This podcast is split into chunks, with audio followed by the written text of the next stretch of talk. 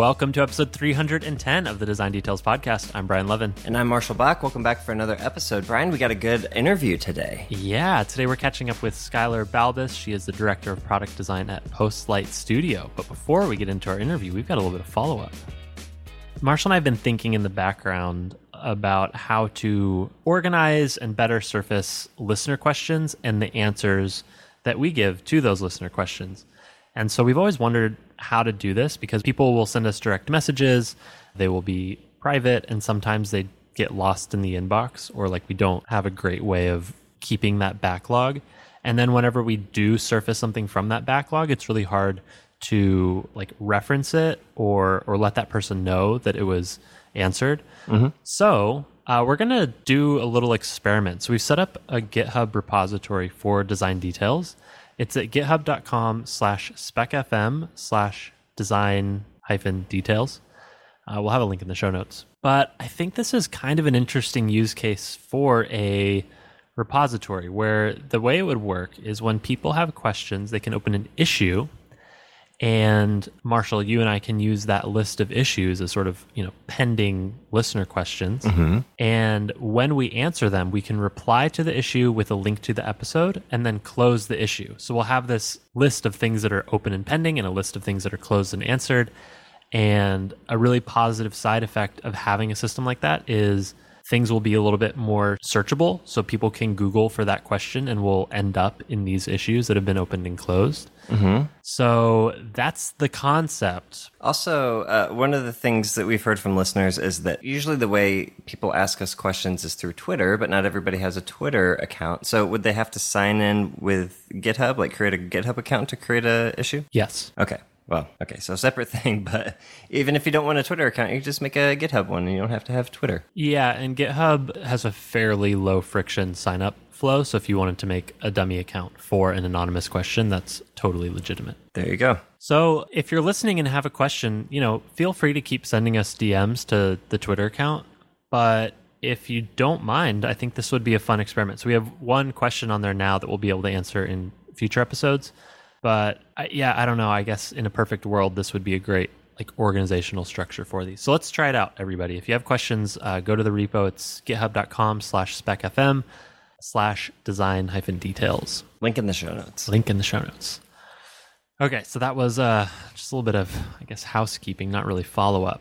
And then we also have a little bit of news this week. This is uh, self serving news. I'm going to toot my own horn, Marshall. Okay, bring it. Uh, I'm on a Figma plugin kick. You are, aren't you? Yeah. I'm on a kick. So I've built a few at this point, but I just published my first one. So I just wanted to self plug, if that's not too annoying. But the plugin is called Responsify, and it's a way to quickly test your designs across multiple device sizes. So the way it works is you select a frame or a component or an instance. You run the plugin and you can select the type of device sizes you want to test it against. So, for example, test this on all iPhone screen sizes. And it'll just basically automate the process of duplicating and resizing to those exact dimensions. And so it supports iPhone sizes, some common Android sizes, desktop, tablet, and watch. Watch is only two, but Sure. Yeah. Does this um, require that I have all of my pinning and all that stuff set up, resizing? yes. So you should have your constraints set properly. I don't think there's any way to really like do that automatically because certain things might be centered or bottom or top. So if anything, what this is is a great like bug hunting mechanism to see which components are not constrained properly. Yeah. This is cool. Yeah, that's my little self plug. Yeah, good good work, Brian. Put it on a perf. Actually, you know what? By the time this episode comes out, I hope to have released another one. So I gave Marshall a little sneak peek before we recorded. Yeah. This one's even cooler. This next one I'm actually really excited about. I don't think I'll be able to use it in my day to day, but maybe other people will. So Again, tell them about it. Or you're just gonna you're just gonna tease it. no, I'm to tease. Okay. If it's out, I will have tweeted about it. Otherwise, we can mention it next week. Cool. Cool. Good work, Brian. I, I dig I dig your Figma thing you're on. This is this is cool. Thanks. We'll we'll get you converted at some point. Yeah, uh, I'm not opposed. I'm not opposed. Yeah, I think what, the the ecosystem's evolving quickly. Like every day, I'm checking the directory, and there's new plugins, and a lot of them are, are pretty cool. The constraints of the system of the plugin ecosystem are very interesting in like what's possible and what's not possible, and the reasons why. Mm-hmm. And I've had a lot of ongoing sort of back channeled conversations with the Figma team about concerns and uh, ideas and net excited about what's going to be happening here. So, did you say net excited? Net excited. okay. Yeah. Awesome. I'm a metrics driven, uh, excited kind of guy. yeah, yeah, yeah. ROI is positive. Yeah, yeah. All right, well, that's uh, some news, and that's it. Episode's over. No, just kidding. We have an interview, Brian. we have an interview. Uh, as we mentioned, we're catching up today with Skylar Balbus. She is the director of product design at Postlight, and we'll let her introduce herself in her own words. But uh, buckle up. We had a great time recording this, and thank you, Skylar, for joining us. Welcome to the podcast, Skylar. Thanks. It's great to be here. For people who don't know you, could you describe yourself in your sure. own words? So, hi, I'm Skylar Balbus, and I'm a director of product design at Postlight, which is a product design studio here in New York City. Cool. And what are you working on at Postlight? Working on a whole bunch of different things. Right now, a couple different media things, a couple different more standalone app product things, and also helping build out and manage a team. We're hiring, so if you're interested, uh, there's the check it out. Yeah, there we go. Got it in early. Woo! Okay, we're done. We're done. I don't have to do that anymore. no, that's cool though. It's a, a product design agency. Can you tell me more about what that even means? Sure. So it's product design and development. Okay. And we we build products for for clients. So that's that's sort of the, the core of Postlight's business. We do a lot of different kinds of product work for a lot of different kinds of clients. I've been there for about three and a half years and I've seen a ton of different kinds of things and got to work in a lot of different industries uh, like uh, financial services, nonprofits, uh, media. I think I mentioned that one before. We do a lot of work with WordPress and other uh, complex CMS work. This is interesting. It, it sounds kind of like a, a game studio in that, like, you're really good at doing the thing you do, and then somebody comes to you from the outside and says, We want X, do it for us, right? Yeah, sometimes that happens. I think more often what happens is people go, I have this thing that I think I can sort of do, but I don't know how or I have like some of the team, but I don't have all of the team, or I want to test this thing out so that I can get buy in in my organization to like mm. do a big thing. Can you just like help me make this one thing first?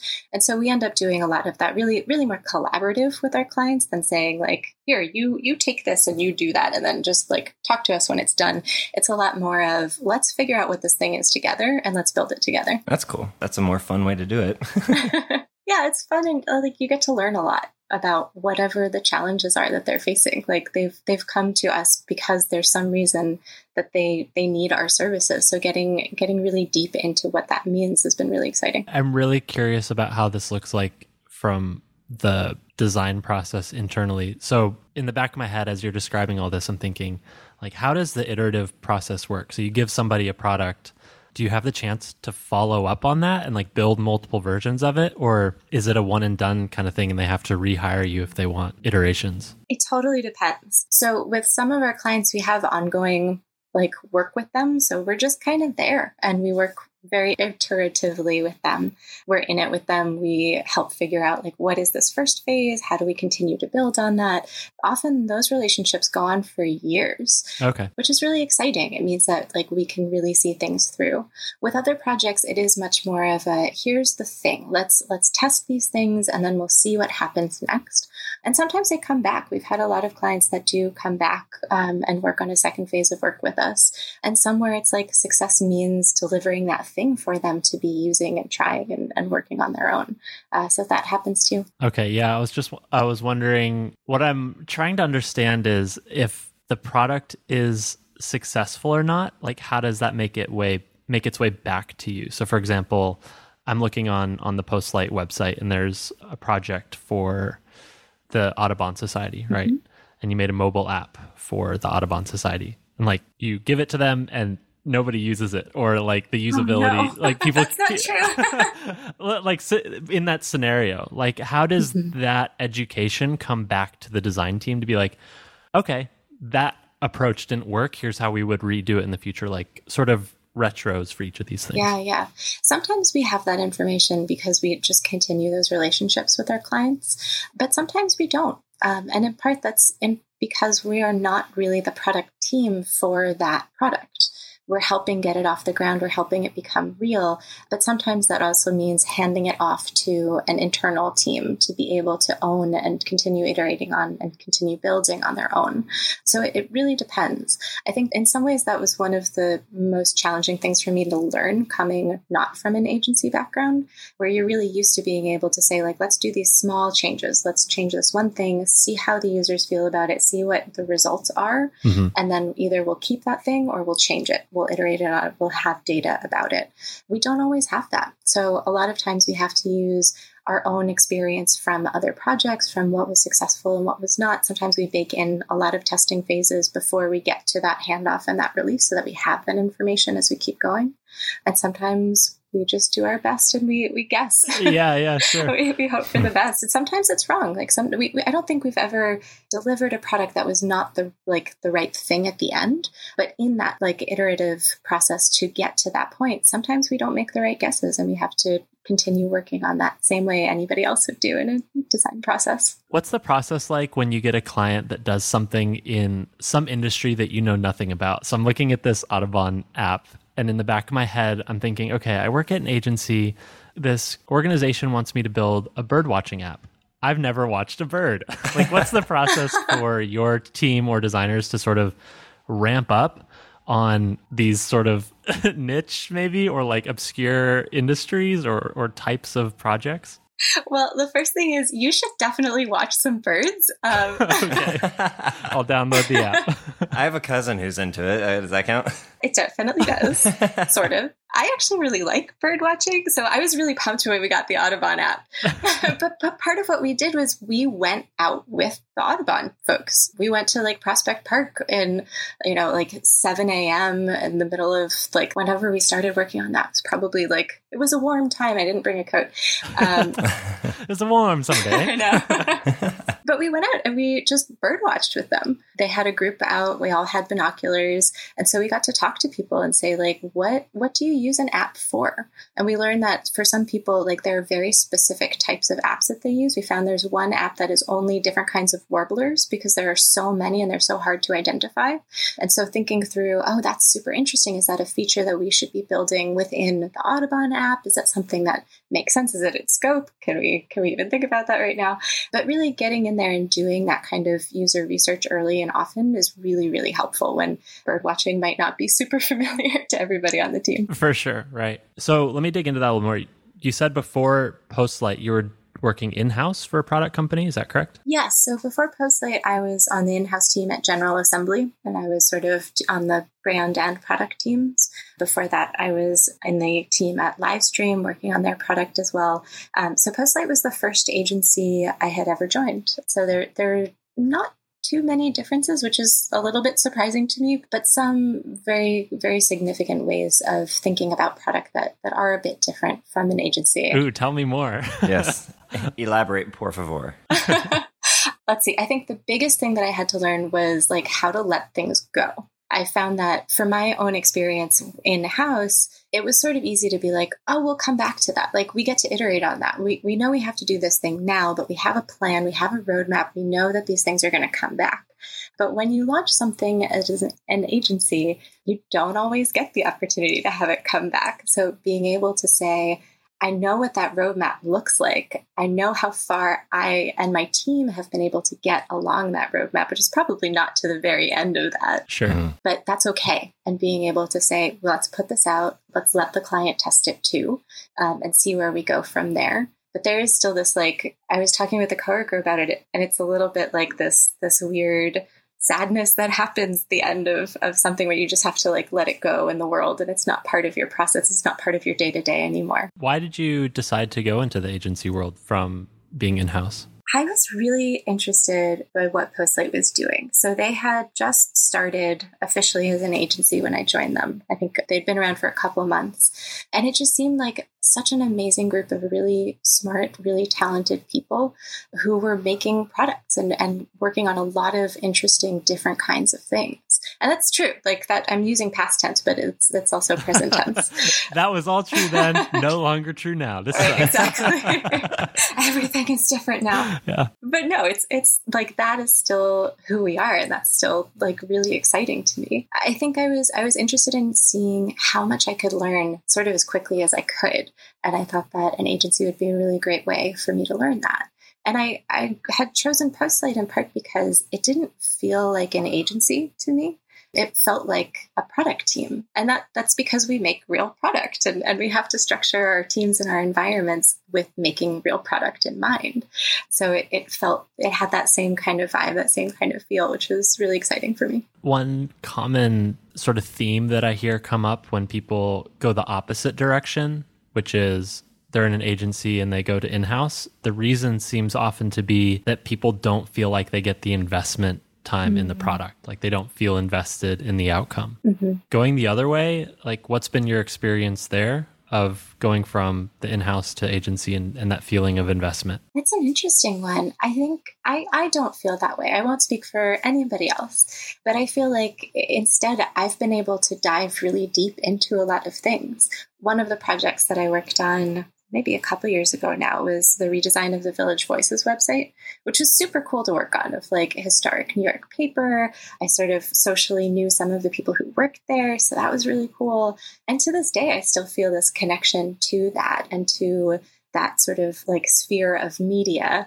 So even though I wasn't a Village Voice employee and I wasn't working on it as part of them, I was still at Postlight. I still feel like I had that investment into it. I think part of why that is true for me at least is is because we try to structure projects so that everybody, especially like lead designers, lead engineers, lead PMs, and I say lead, often our projects are, are quite lean. So you have one designer, one PM, a couple engineers sure. working on a project. But there's a lot of ownership and autonomy over the work. So you're you're really trusted to try to figure out what's best and go with that thing. So because of that, you really do get to own that thing. So I have never really felt like ah, I don't get to learn as much. I don't get to like be in the thing as much. I feel like I have that for a lot of different things and stuff. I see. So it's it seems like that that outcome is a byproduct of the way the organization's set up and the way that teams are structured. Like they're put together in such a way that by being the only one or one of a small team, you can have that sort of investment implicitly. Yeah. And I think we're seeing too how to how to scale with that. Like that's really important to us and that's really important to our, our working culture. But we do have projects that are getting to be quite large now. Um, and so figuring out how we can still have people feel that invested and that that kind of authority and autonomy over their own work when they're not the only ones, when they have more people to collaborate with is something we're working on too. Okay, cool. Yeah, that makes sense. What what are some of the other challenges? Like projects getting too big makes sense. What are some other things going on that you're trying to figure out right now? I think some of it is one of the challenges that we're thinking about now is how to better collaborate across our teams. And so one of the things that that we're we're trying to focus on too, sort of with the idea of like how do we scale, how do we grow, both as a company but also like for our teams too, is figuring out how to how to communicate better and how to rely on other members of the team. So, so more in a, in a cross-functional and internal kind of way, but that sometimes also includes the client. So figuring out how to be really clear about what we need and what the work is going to look like and what we can expect from each other as we go through the process of working on product together and come out with something amazing on the other side. Uh, I want more details on this specific one. So, so I can imagine a scenario in my head where you're working on lots of cool projects and designer on project A comes up with some really interesting interaction or pattern or visual decision that might actually be more applicable to project B with mm-hmm. designer B. Like how do those ideas cross pollinate internally and like what yeah, how do you set up systems so that people kind of have this awareness of what's going on, what's useful, what could be reused? Yeah, actually, that was a big one for our team. I think over the last year, we've we've done a lot to try to improve that because we, we heard from our team. We did a like a, an offsite and a retro like around the holidays, and one of the things we heard was that people felt a little siloed. That if you're the only one working on your thing and everybody else is the only one working on their thing, it can be pretty easy to be like, well, everybody's just kind of in their bubble and like I don't have anything in common with anyone. I can't like ask anyone out for coffee. Uh-huh. So we're like, that's not cool. Like we all Yeah. sit next to each other. Like this is weird. So so we put a couple structures in place. One was we we changed the way that we do sort of all team meetings. So we we have an all team space that we all meet all together and people can sign up to share work and sort of ask for feedback in a specific way of saying like here's the context. We we ask people to write a little bit about it before the meeting so everybody else can come prepared with that context. And then when we're in that space together, it's an opportunity for designers to practice their presentation skills, but also practice delivering and, and receiving feedback on the thing. So that's one of the ways of sort of like being able to share ideas. So you could share with everybody on the team, and then somebody could be like, oh, that was a really interesting way of like doing a form input. I'm also working on really complex form inputs. Like, let's figure it out. Another thing that we started doing is what we call a pair designing program, which maybe needs a better name. This this came up. We'd end up using PDP. That's oh, good. That's like I think that means something else too. Like buddy design kind of situation? Product design performance. Oh. you say pair pair design? Yes. So it's sort of inspired by like pair programming, but we've ended up using just like the pair emoji for it. So maybe maybe that's all we need. Oh, pair like P E A R. Um, yes. Oh, I was at P A I R. That's what I'm like, uh, like a buddy design program. is. Like we. It is P A I R, but they're using the P E A R emoji. Oh, okay. I'm so confused. I'll explain it. I'll explain it. So, so we were thinking about how to bring people more one to one together because we felt like we had this sort of big space, but we didn't have a way to get people really making those connections on their own one to one. So, thinking about how other kinds of disciplines do that. And we, we know that with our engineers, they sometimes do pair programming, which is that somebody will sit with somebody else and like one person will drive and do the work and the other person could sort of give advice or say, oh, have you thought about doing it this way? Here's how, my, how I might be thinking about it.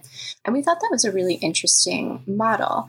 And this actually came out, I was in a Slack group, I think, where somebody was like, Has anyone ever tried to do this?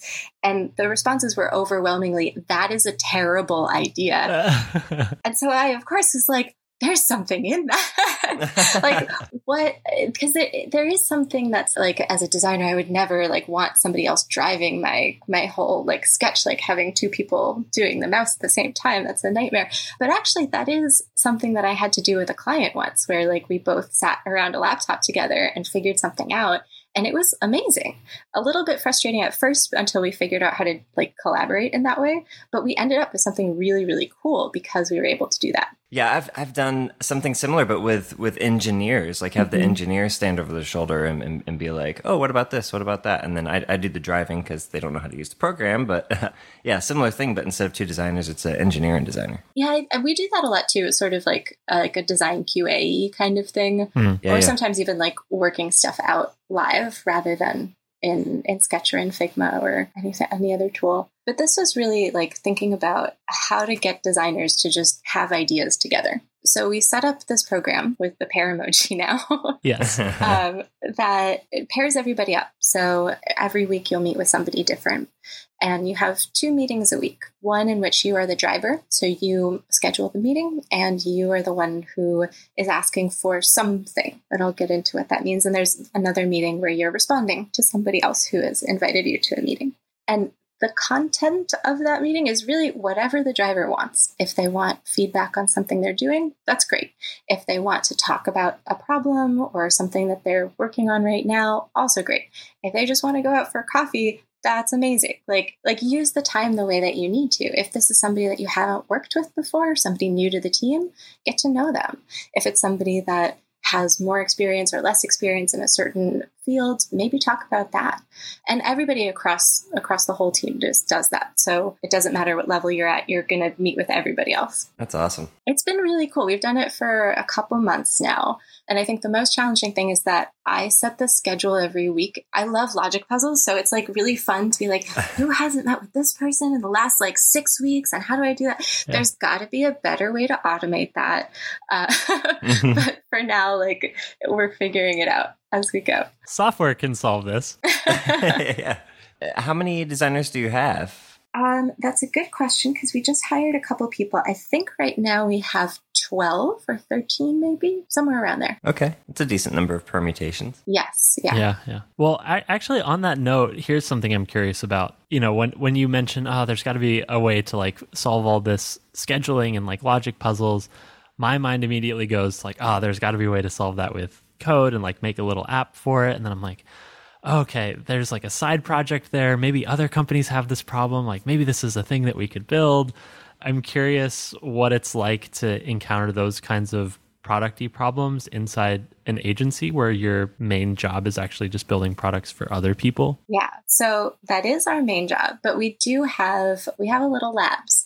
So we call it Postlight Labs, and it's a way for us to make our own products. So while I really hope that somebody will help me take on this, like, how can engineering help us solve this pair designing problem? Most of our labs projects are a little bit larger in scope than that. Yeah, yeah. But it's it's been a really interesting way for us to try something out, to try a new technology or try putting something together in a really interesting way or bring something to a community that might need it or like make something fun. So we've done a bunch of different kinds of projects so far under the umbrella of Postlight Labs. And these, I think one of our first ones was called GIF Battle. It's uh, gifbattle.zone. And I, I hope it still works. I think I, I checked in on it a couple months ago and it was a little bit strange because a lot of the GIFs were no longer hosted. oh no. So like you have to make sure that the GIFs are, are somewhere where you can still see them. But it's really cool and you can have a, a fight with somebody only using GIFs, which is a pretty good way to have a fight, I think. yeah. but then we also have a lot more more sort of practical kinds of labs projects that we've done including mercury which is sort of a whole suite of different things that are all about parsing text online so mercury reader allows you to kind of strip away all of the extraneous stuff from any website and get just the content of the thing and then there's a couple other pieces to that that that we've all open source that allow you to kind of build on top of Mercury and allow different parsing for different kinds of content on the web. So it sort of runs the gamut a little bit. But all of these were things that somebody inside Postlight was like, I kind of want to make this. I want to figure out how to get this to work. Yeah. Okay. So this is where my questions really start to bubble. So I want to know about how this like program for labs even started. I want to know how you get buy in to get engineering resources to build one. I want to know how ideas get approved or rejected. Like, what is the life cycle of one of these labs projects? And, you know, how feasible is it really for anybody to to work on one of these? Okay, that's a lot of questions. Yeah, yeah, yeah. Sorry. Um, we can start with like tell me about the life cycle for for a labs project. Who proposes it and then where does it go from there? So this is a really great moment for us to be talking about this because we are on the edge of i suppose redesigning the way we think about labs. Okay great. So the way that our labs projects have worked in the past is a little bit different. So i can speak to how they'll work now. It's sort of the present present era of labs. Okay. Anyone can propose an idea. Anyone. We have we have a form that we intake all we care about is is is it a good idea? Who is it for? Is it for people who need this kind of thing? Is there something else in the world that it is like? How is it different? And then what what kind of is the value to that audience? Is it something that's really going to make a difference in people's lives or is it something that's just like a very small niche kind of thing? And then we evaluate. And so by by we i mean they're they're representatives from each of the functional departments. So design engineering and product management and managing partners as well. And we all kind of give a thumbs up, thumbs down about the idea. And then I want to say the ones with the most thumbs up go ahead, but that's not really how it goes either. The thumbs up, thumbs down helps us figure out is this something that we feel like we as Postlight can stand behind? Is this something that we want to put ourselves into? And then we sort of choose the idea based on that and also who's available to work on it. So when you said like how feasible is it that anybody gets to work on it, it is extremely feasible. We have committed that everybody at Postlight gets about 2 weeks a year, sometimes a little bit more depending on scheduling. Oh, cool. To work on a labs project. And so the labs projects are kind of assigned based on who is available, how we've scheduled everybody out, and whether those skills for that team align with the projects that we have right now. Okay. That's super interesting. The the 2 weeks for everybody to work on a labs project. That's pretty generous. it sounds like to me. Yeah, I think we're still figuring out technically how that works. It's definitely going to work for all of our engineers because we have more engineers on our team right now. For our design team, because we have however many I said we had earlier, maybe 12 or 13 it's a little bit trickier to get everybody to have like the two week span. What we're trying to do is be a little more flexible with the way that we staff things, right? But still allow people to dedicate time to it that isn't just like off the side of their desk or in the night hours or when they're not like active on a client thing. Really saying we want to prioritize this work as well. Has there ever been effort to monetize one of these labs projects? Uh, no. Why not? I think in part because what we try to do with the labs is make something that's interesting or useful for people. And so part of that is we end up open sourcing some of them instead of trying to make them a product company in and of itself. And I'm not sure. I think I think there may be a time in the future where we get to that point, but right now part of what makes a successful labs project is is kind of the scope. And so a lot of the things that we end up doing are not quite full companies in and of themselves. They could be, probably. They, they could be like the, the kernel of a company. But I'm thinking of, we made one recently called Fyre Ipsum, which is a lorem ipsum generator that uses the text of the Fyre Festival presentation to like create that tech content. Uh-huh. That's not a company. like that's not. You probably could sell. You could that. probably raise a seed round for it if, if we're being honest here. I mean, good luck trying that now. sure. Yeah. But it's something that we just wanted to put out into the world. So I, I'm not sure. I think we tend not to take on labs projects that are so big as to become their own kind of company. But that may change, and I think we may have to evolve if and when that happens. Yeah, I could imagine there being some tension there. Like you're you're an organization that is clearly good at building products. You do it every day for other people. And then you're building these internal ones that are sort of tiny bespoke little things.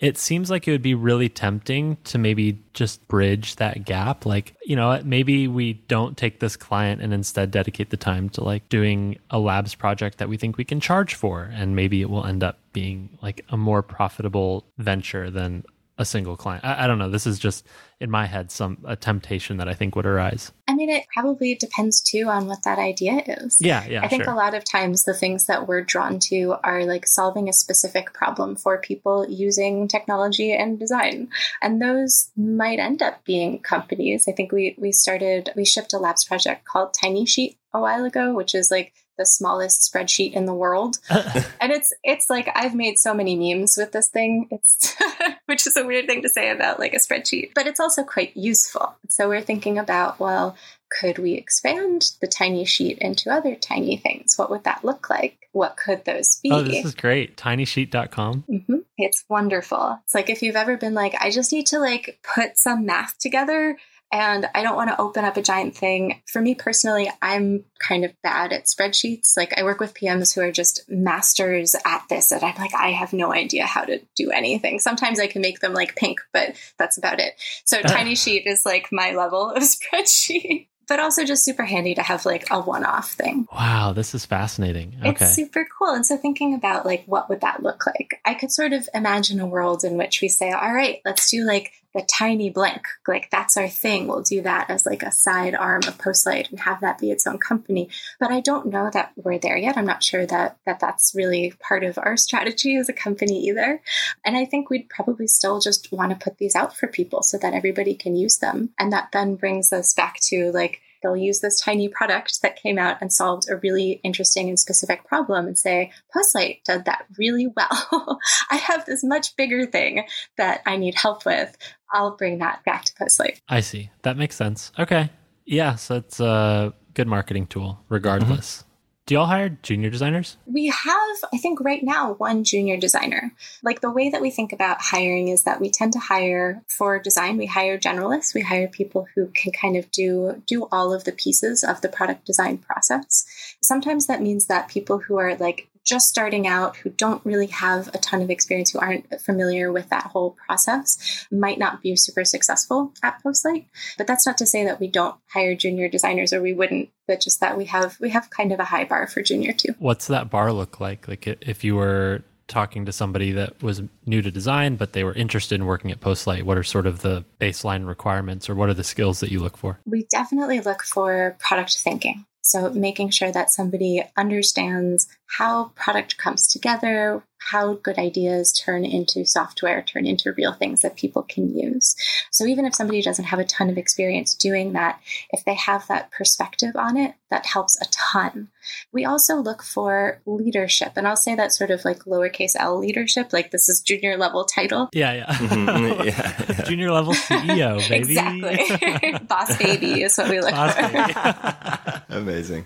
but I think somebody who who will take ownership who will take that sort of authority of their own work and want to run with it which again is is not something you often see at junior level. I think sometimes junior level folks are like I, I really need someone to help tell me how to do this thing. And because we often aren't structured in that way, that's hard for us to support.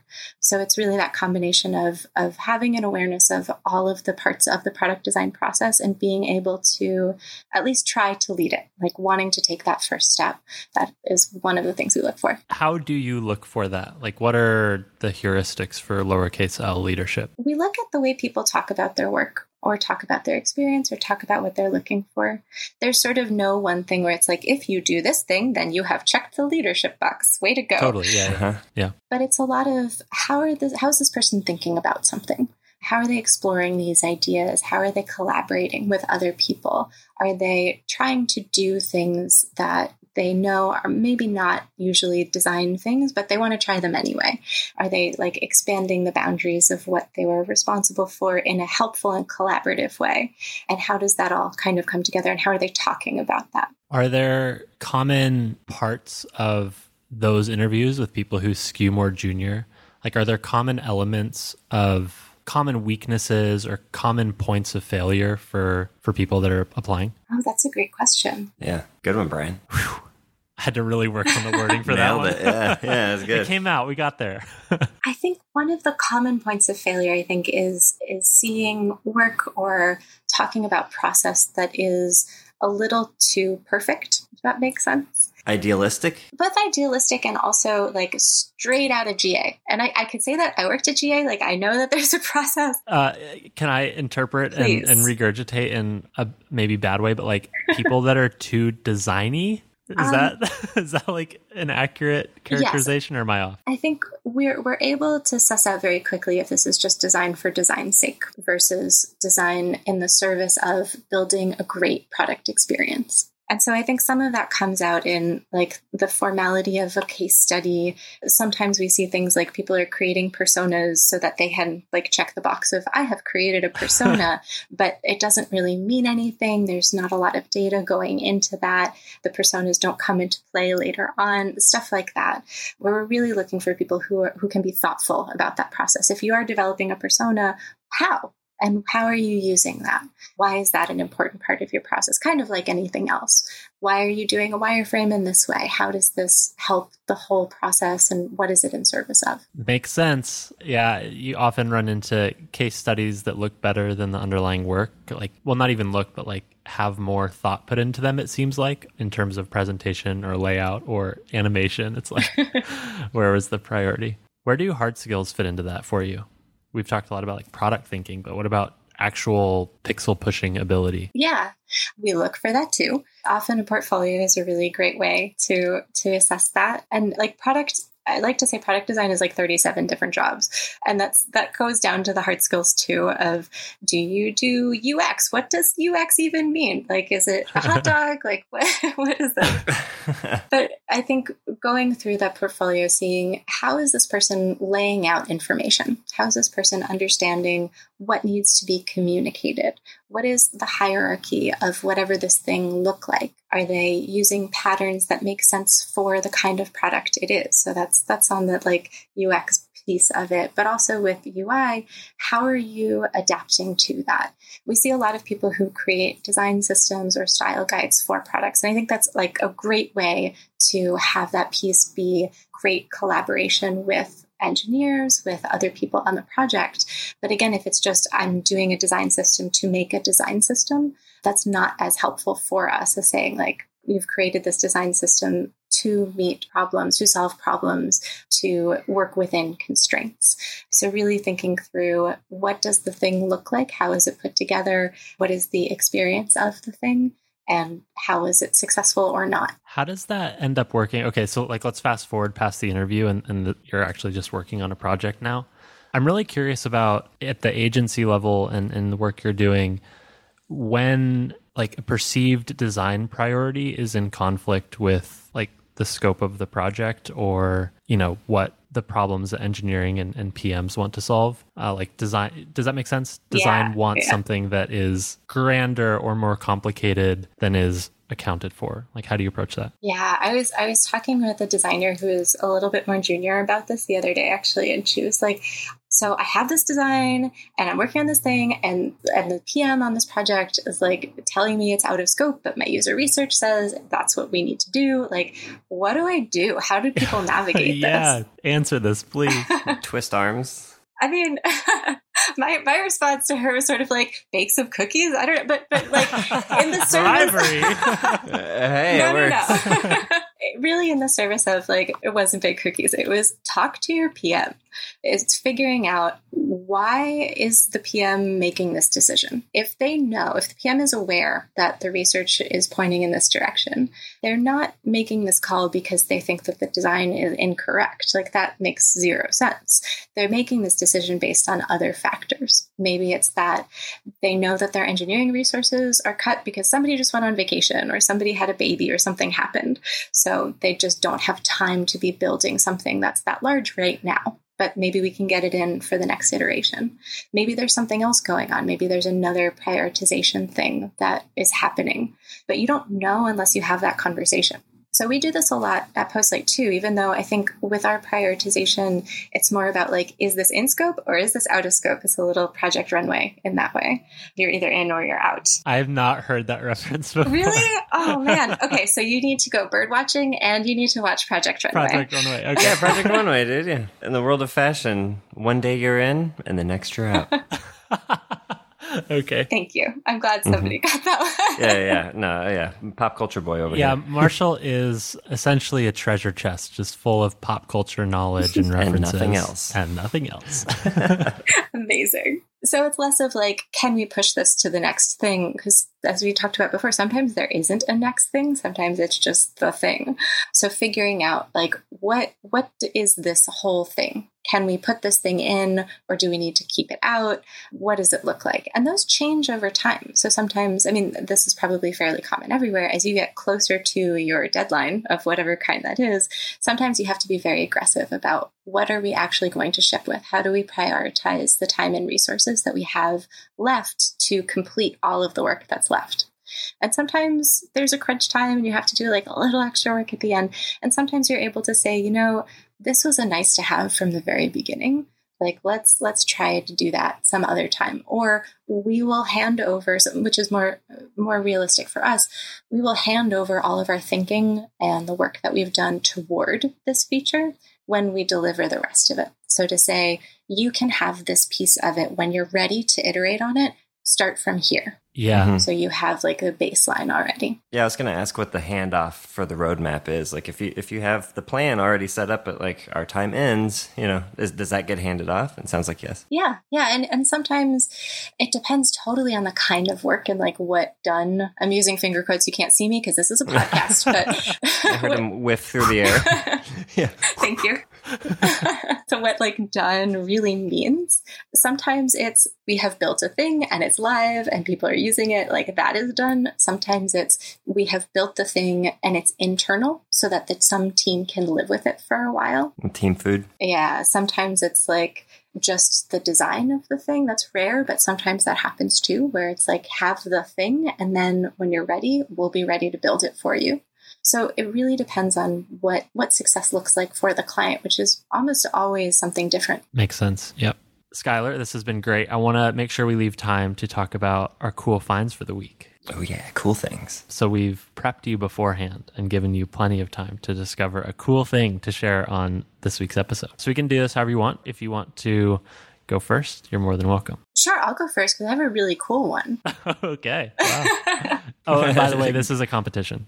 yeah, yeah, yeah. Challenge accepted. They're all really cool. We're all cool winners here. So, my cool thing for this week is a video game. Love it already. I think it's a video game. It is an MMO. I'm going to call it an MMO. It's by Crows, Crows, Crows, which is a design studio. They did a VR game called Accounting, which is awesome. And so they released this online MMO called the Club.zone. That is the website. And it's awesome. It's amazing. And I spent a bunch of time in there just jumping around and yelling shots, shots, shots at people and trying to limbo. Oh my god, the sound just came on when I visited the website and exploded my ears. I'm so oh sorry. my god. It scared me actually really bad. Uh, this website is outstanding. It's by the way. really cool. It's it is 1995 incarnate. It's amazing. It reminded me a lot. So when I got like the email newsletter about it, because of course I did, they were like, "This is our first MMO," and I looked at it and I was like, "Wait a minute!" But I've seen this something like this before. And what I was thinking of was, I'm getting two cool things now. Um, Bubsy 3D, which is bubsy3d.com, which is not Crows, Crows, Crows. That's by Arcane Kids, and I don't think you can run it in browser anymore. I think you have to download it. So the MMO part of that isn't quite the same, but it's Bubsy visits the James Turrell retrospective at LACMA. I, I'm missing so much information here. Okay, James Turrell is an artist who works with light and color, and there was a retrospective of his work at the Los Angeles Museum of Contemporary Art that Arcane Kids sort of created a digital version of and had Bubsy, the lovable cartoon, go through. So you, as Bubsy, can go through this experience and learn about art. And it's it's sort of like I would say a conceptual cousin to the club dot zone, but also very cool. Crows Crows Crows also made the Stanley Parable. If you're familiar with that, it's like one of the best games. Yeah, they're excellent. Are you familiar with Stanley Parable, Brian? I don't know any of this stuff you guys It's, it's the most it's like the most meta game. There's a narrator describing what you do and there's like a million endpoints. It's a walking simulator kind of but it is it is witty and sarcastic and hilarious Okay. So, Brian, you have several things to follow up on. Although the two of them are kind of the same. You have crows, crows, crows, and bird watching. Yeah. So, yeah you can watch some crows crows crows Wow. Okay. I'm I'm sort of in a little bit of a rabbit hole right now, so this is great. Um, I have lots of tabs open. Okay. Cool. cool cool thing good job skylar you nailed You it You got Thanks. Marshall excited. I never get Marshall excited about my cool things. I want to hear your cool things now. so have either of you seen mind hunters before No. It's a it's a Netflix show about the creation of the behavioral sciences unit that basically termed it coined the term serial killer. Whoa. Yes. And it's got some people you recognize. It's got the guy, his name is Robert Paulson from Fight Club, the guy who started the his name is Robert Paulson thing. He's one of the characters. And it's got a guy from Hamilton. He played King George in Hamilton. Uh, he, he looks like a young Cary Elwes, uh, if you know who I'm talking about, Cary Elwes. Yes. Princess Bride, Yes, yes. Saw, yeah, yeah. Anyways, the show is about them interviewing serial killers to figure out. It's it's it's like the dawning of the idea of like, hey, maybe the way you were raised and the things you've experienced in life influence the way you act. And serial killers, maybe if we interview them and talk to them, we can learn what kind of things led up to them becoming serial killers and we can identify that in other people and maybe predict and create like a profile of what a serial killer is based on their behavior and help catch them right and this is like it's, like i said set in the 70s so it's all a period film or a period show but season two just came out like i think yesterday Oh, nice. Okay. and yeah. Season one was very, very good. Yeah. And season two so far, I think we're like four or five episodes in. We started binging last night. It's very, very good as well. So, Mindhunters season two or season one if you haven't seen the first one. Amazing. great. I think that's also a book. Or there's a book called Mind Hunter, which is about the FBI's serial crime unit. But yeah, it was actually the behavioral sciences unit. Yeah. Yeah, yeah, the FBI Behavioral Sciences Unit. That's Yeah. exactly what it is. And I think some of it is like apocryphal or you know, it's it's a fictional show, so they're they're putting words in actual serial killers' mouths that might not have actually been spoken, but for example, I, uh, the episode I just watched had Charl- Charlie Manson on it, right? And there's there's other serial killers that you'd recognize, like Ed Kemper, maybe. But it's super interesting. It's a good show and kind of creepy. Cool. Cool. My cool thing is going to be the software one of the the podcast. So, I, my cool thing is a directory of cool things. And this directory is called Awesome Mac, which is a GitHub repository in which the community compiles awesome Mac applications. So, Marshall, you and I in the past, we've spent a lot of time talking about neat little utility apps. Um, and I've spotted a couple of them in this list, but this is not to exclude that category from future cool things, but this is sort of like a master list of cool utility applications for free Mac. You're talking about like Bartender and Yoink and Keyboard Maestro, that kind of thing? Yeah, those are all here and they're organized by like the type of thing that it will do for your computer. So there's like a quality of life feature or section, there's a communication section, there's developer section, reading and writing. Oh, so it's like kind of like a product hunt for Mac utilities. Yeah, but it's just a GitHub repo. So it's just a list of links. And so we'll have a link to that in the show notes, but it's called awesome hyphen Mac, which I'm sure if you Googled the Git repo would probably come up. Yeah, it's actually the first result on Google. So if you search awesome Mac, Or you could just go into my heavily curated show notes and click it from there. yes, heavily curated show notes at spec.fm. Cool. Well, that was cool things. Skylar, thank you so much for joining us. This is really informative. Thank you. Thanks for having me. Yeah, this is great. Uh, anything you want to, to plug or, or maybe call out where people can find you on the internet? Sure. So Postlight is postlight.com. I am hello underscore Skylar on Twitter. And I think also Skylar with an E. with an right? E. Thank you. Yes, I just assume, you know, that's how that's how people would say it. It's not like I'm a pirate or Skylar, but yes, with an E. Isn't that how the wife from Breaking Bad spelled her name? Skylar? I don't know. Really? That's the only Skylar I'm familiar with. I don't know. I just remember being a junior designer, or I think around the time that that came out, and I would come into work on Mondays and they'd be like, "I can't believe Skylar did that." And I'd be like, "I'm so sorry." no. What did I do? right, and it was never about me. It's okay. I get lots of Eminem references, so it's fine. Uh, I get McLovin references. Ah, Uh, yep, yep. It's too easy. This is all too easy. The conversation goes as such. What's your last name? Like, you know, at the DMV or whatever. Last name? Lovin. McLovin. Bet you've never heard that. And then I say, yes, I've never heard that. No, yeah. The the fun thing to do there is to go, oh god, that oh like that uh like that super bad movie. That's funny. I've never heard that before, right? like make them think they're the first and a genius. That might just brighten their day. That's a It does. idea. It does. Like when people people make the obvious reference to Twine and like, actually, you know, no one's ever said that before. That's really good. That's very funny. Okay. Anyways, we cut you off. So hello underscore Skylar with an E on Twitter. and I have a website. It's skylarbalbus.com. You can find me there. I'm the only one in all of history with my name, so I'm not too hard to find. Yeah, Really? That's good, right? Mm-hmm. That good mm-hmm. internet juice. Yep, got that SEO, but also I could never hide. So yeah. double edged sword. Well, links in the show notes for all that stuff. All right, Skylar. Well, this was fantastic. Thank you for taking your Saturday afternoon to let us pick your brain. Of course, it was a pleasure. All right, that was the interview. Thank you to Skylar Balbus for joining us and and uh, having such great answers to our questions. Yeah, we hope you enjoyed it, but let us know what you thought. We're on Twitter at Design Details FM. As we mentioned at the beginning of the show, you can DM us your questions and we will do our best to answer them. But we're trying a new experiment on this GitHub repo. So go to github.com slash specfm slash design hyphen details, link in the show notes, and we want to experiment with having issue driven listener questions. So give that a try. In the meantime, if you need more podcasts for your ears, uh, go to Spec FM. That's spec.fm. That is our podcast network for designers and developers just like you. Got lots of shows on there. Uh, if you are design minded, go check out Layout with our good friends Rafa and Kevin. Otherwise, thank you to Sarah and Drew, our editors and producers who make this show and other shows on the Spec Network possible. They make us sound smarter than we actually are. So thank you, Sarah and Drew, for another week and another episode. And uh, thank you all for listening. We hope you enjoyed it. See you next week. Bye.